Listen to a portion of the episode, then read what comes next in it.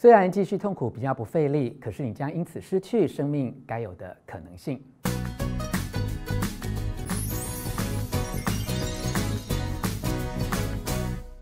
我是吴若权，你有没有一种经验，觉得自己的人生好像一直处于鬼打墙的状态，不断恶性循环，不断你怎么努力，试着想要挣脱，都还是困在原地？例如 A 总是碰到花心的对象，每次都被劈腿。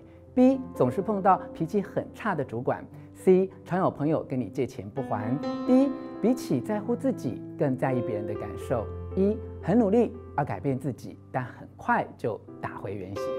以上这些困扰你碰到过几种呢？你明明都那么努力过了，为什么还是没有挣脱？你几乎用尽方法，为什么还是没有办法真正找到改变的起点呢？这时候的你需要彻底的重建生命的内在模式。当你重复碰到相似的人生困境，一次又一次的遇到很熟悉的挫折，就表示你需要真正的做出改变。不仅是改变你的外在装扮或是言行举止，而是改变自己的内在模式。人生困境模式。每个人终其一生都会受到童年生活很深的影响。例如，在成长过程中，家人或某些人对你所做过的某些事，让自己觉得被遗弃、被强烈批评、被过度保护、被虐待、被孤立，或是被剥夺权利等等。这些我们曾经的伤痕，最终会内化成为人格里的一部分。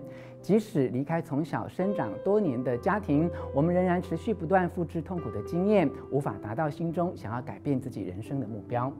这种人生困境模式，不仅决定我们的思考、感受和行为，也影响我们和其他人之间的互动方式。这些困境会引发强烈的感觉，像是愤怒、悲伤和忧郁。即使一个人透过世俗的努力，在表面上好像征服了一切，拥有理想的婚姻、事业，甚至社会地位，但他内心里还是很痛苦、很空虚。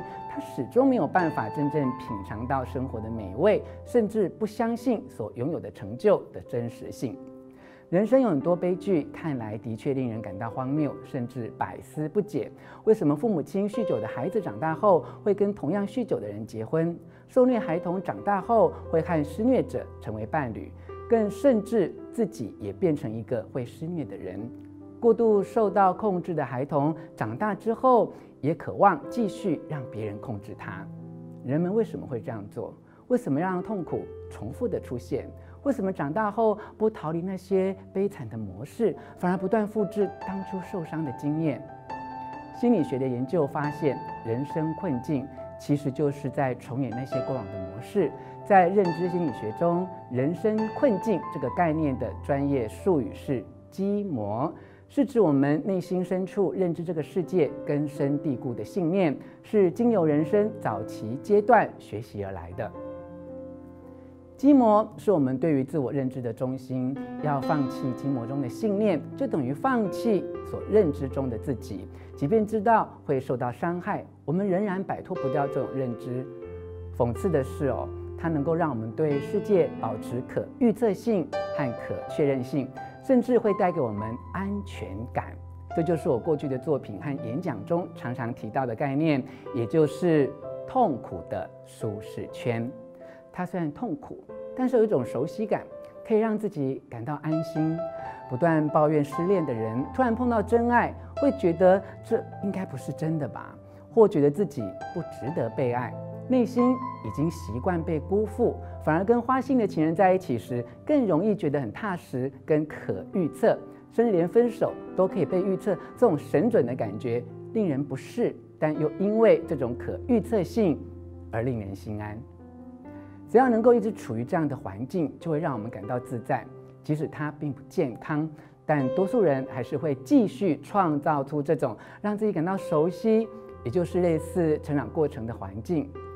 当你哦有了这种清楚的觉察，并且有决心要断开这种复制悲惨经验的循环，接下来就可以尝试重建生命的内在模式。在这本书中，作者提出了八个步骤供读者执行。我将它的内容摘要整理简化成三个重点，方便你来参考。第一，指认。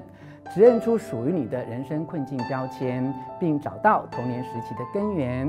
例如，你总是碰到只谈恋爱不想结婚的对象，完全无法如你所愿的对你承诺感情。这个人生困境标签比较接近的是被人离弃。你可以回想童年成长过程中被人离弃的相似经验，然后对你心中的内在小孩说话，对童年的自己感同身受，同理自己的遭遇，并且给予支持的力量。第二，建立建立和人生困境完全相反的情境，例如你真心觉得自己是一出生就笨手笨脚吗？或是这种能力不足的问题，其实是因为小时候你的爸妈经常强烈的批判你。导致你对自己的信心丧失。你可以找出自己长大之后并不会笨手笨脚的事实，或是自己有观察到你做某些事情的时候其实非常灵巧，让自己相信那些负面的人生困境并不是真的。万一你还是觉得自己一无是处，那就该问问自己：我该如何改善呢？第三，打破。打破自己固有的模式，努力尝试，再接再厉。你可以选择对你现有生活影响最大的那个人生困境标签去努力改变它。但如果这个选项对你来说太困难的话，也可以先选择看起来比较好应付的那一个，让你一开始练习所有步骤时有足够能力可以应对，不会轻易放弃或是感到泄气。困境是可以改变的，你只是需要时间和努力。坚持下去，不断地向自己挑战，和自己对话。或许有些太根深蒂固的困境，一时之间靠自己的力量无法做出重大改变。你可以找专业的咨商师或疗愈师陪你一起面对处理。在练习的过程中，释放内心对父母的抱怨，甚至是恨意，有助于帮助自己走出困境。对于某些子女曾经受到父母严重的虐待，或是刻意的忽视，可能无法完全释怀。但只要你设身处地去为父母着想，看到他们也有自己的难题，心里或许会比较能放下父母是一个负面的庞然怪物的想法。当你觉察父母也是陷入自己的人生困境之中，比起一个怪兽，他们反而更像是一个。需要被抚慰的小孩，你也更有机会像我在自己的作品《第二次诞生》这本书引用奥修的观点，你可以把自己重新诞生出来，自己给自己一个全新的生命。最后，让我提供一则吴小泉的残酷观点：放弃比努力容易，把自己困在原地，虽然继续痛苦比较不费力，可是你将因此而失去生命该有的可能性与创造力。宇宙之间最伟大的创造，莫过于改变过去，创造一个全新的自己。你千万不要轻易放弃哦。以上跟你分享的是有关重建生命的内在模式这本书，我的读后心得，也欢迎你能够留言告诉我你的痛苦舒适圈是什么，互相讨论一下。而聊到痛苦舒适圈，最多人会遇到的就是自我认同的问题，常认为自己不够好，常常怀疑自己，也习惯把周遭一切的痛苦都加诸于自己身上，无限的轮回。下集我们就来聊聊《我以为都是我的错》这本书，探讨这背后的原因。而最后，别忘了订阅我的频道，也把影片分享给那些还深陷痛苦舒适圈的朋友哦。幸福书房，我们下次见。